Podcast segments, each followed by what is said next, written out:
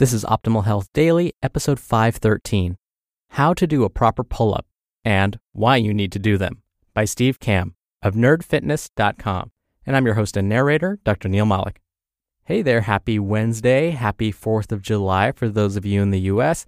Welcome back to Optimal Health Daily, where I read to you from popular health and fitness blogs to help you optimize your health.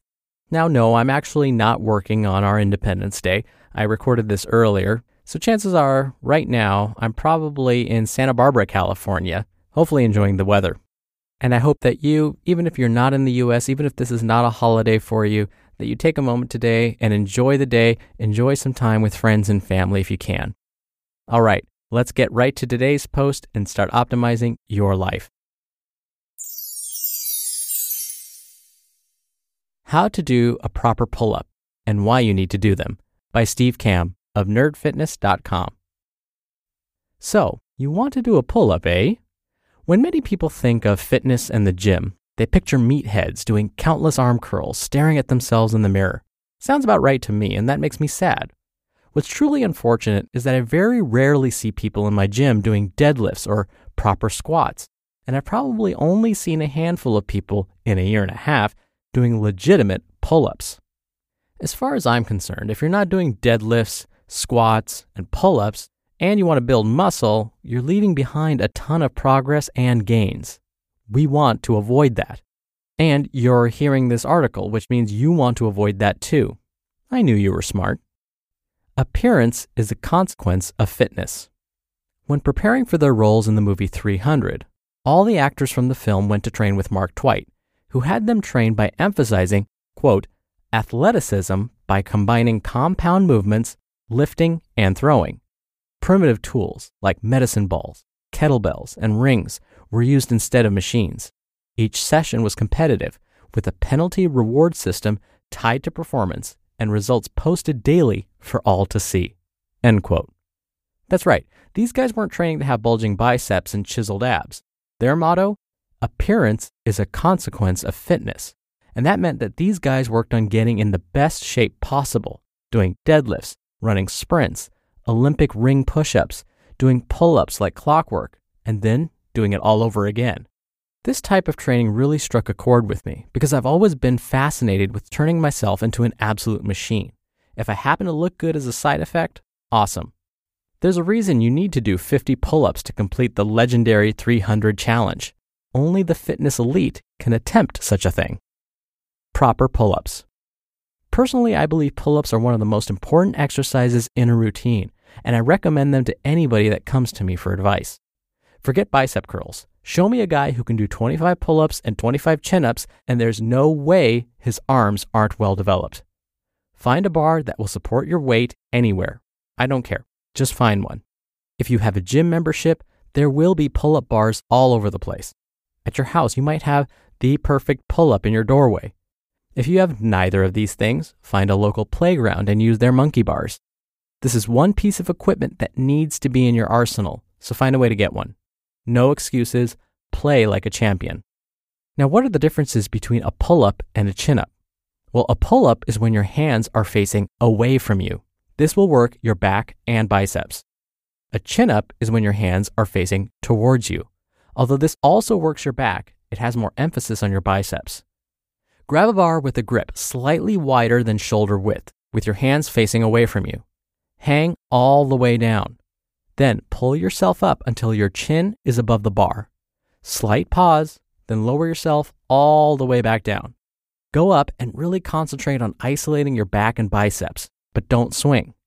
Once you can do a single pull up, work on doing them in sets.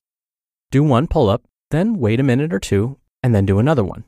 Then wait a few more minutes and do another one. A few days later, try to do two in a row and do a few sets of two. You need to start somewhere, but as soon as you can do one, you can find a way to do two. After that, find a way to do three, and so on. Remember, don't cheat yourself by only going halfway down and not going all the way up. Straighten your arms out at the bottom and get your chin over the bar. Want big biceps? Do close grip chin ups. I guarantee if you're banging out three sets of 12 of these at the gym, maybe even hanging some weight around your waist, your arms will be built like cannons, and you might need to have them legally declared. You just listened to the post titled, How to Do a Proper Pull Up and Why You Need to Do Them by Steve Kamb of nerdfitness.com. Pull ups and chin ups were the banes of my existence. I could not do a pull up to save my life. And this was after years of resistance training. I just couldn't lift my body weight up over a bar. And I couldn't understand why. My buddy and I would train our arms, and I would expect that my arms would get stronger and therefore be able to lift my body up so that my chin would go up above this bar. But it didn't happen. It was only until I did exactly what Steve outlined. I tried to do just one chin up, then just one pull up. Once I could do that, I tried to do two in a row. Hey, two in a row. That's not bad. That's more than I was doing before. Let me see if I can do three this time. And that was it. There was no magic to it other than just practicing. And sure enough, it worked. And I'm sure this is going to be different for everybody, but for me, Steve was absolutely right that when I started being able to do 25, 30, 35, and even 50 pull ups and chin ups in a row, my arms grew even faster than when I just tried to do isolation exercises for my biceps. Now, I know for some that may follow, let's say, CrossFit. A pull up doesn't maybe necessarily need to be completely strict where you're allowed to swing. And normally, when I train folks, it's not like I say you can't do that.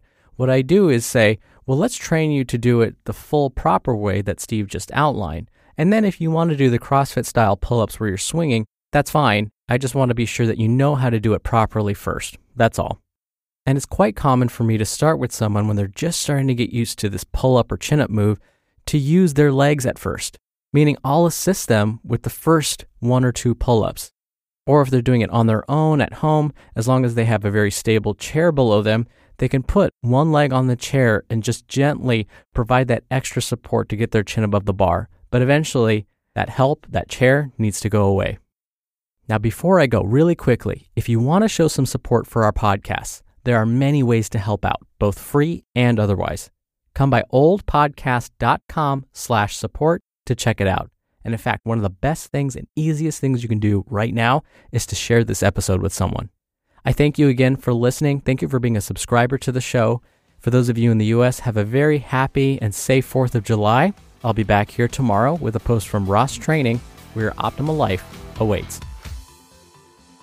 Hello, Life Optimizer. This is Justin Malik, creator and producer of this show and Optimal Living Daily, the brother podcast of this one. Literally, I'm Dr. Neil's brother. If you like the format of this show, you'll love Optimal Living Daily too, where I also read to you from blogs, but cover other topics like personal development, finance, and minimalism from bloggers like Derek Sivers, The Minimalists, Zen Habits, and many more. So for more amazing content read to you for free, come subscribe to Optimal Living Daily too, and together we'll optimize your life. You've been listening to Optimal Health Daily be sure to hit the subscribe button to stay up to date on each new episode and head to oldpodcast.com. That's OLDpodcast.com for a free gift, as well as more actionable tips and resources to help you maximize your potential. Thanks for joining us, and remember, your optimal life awaits.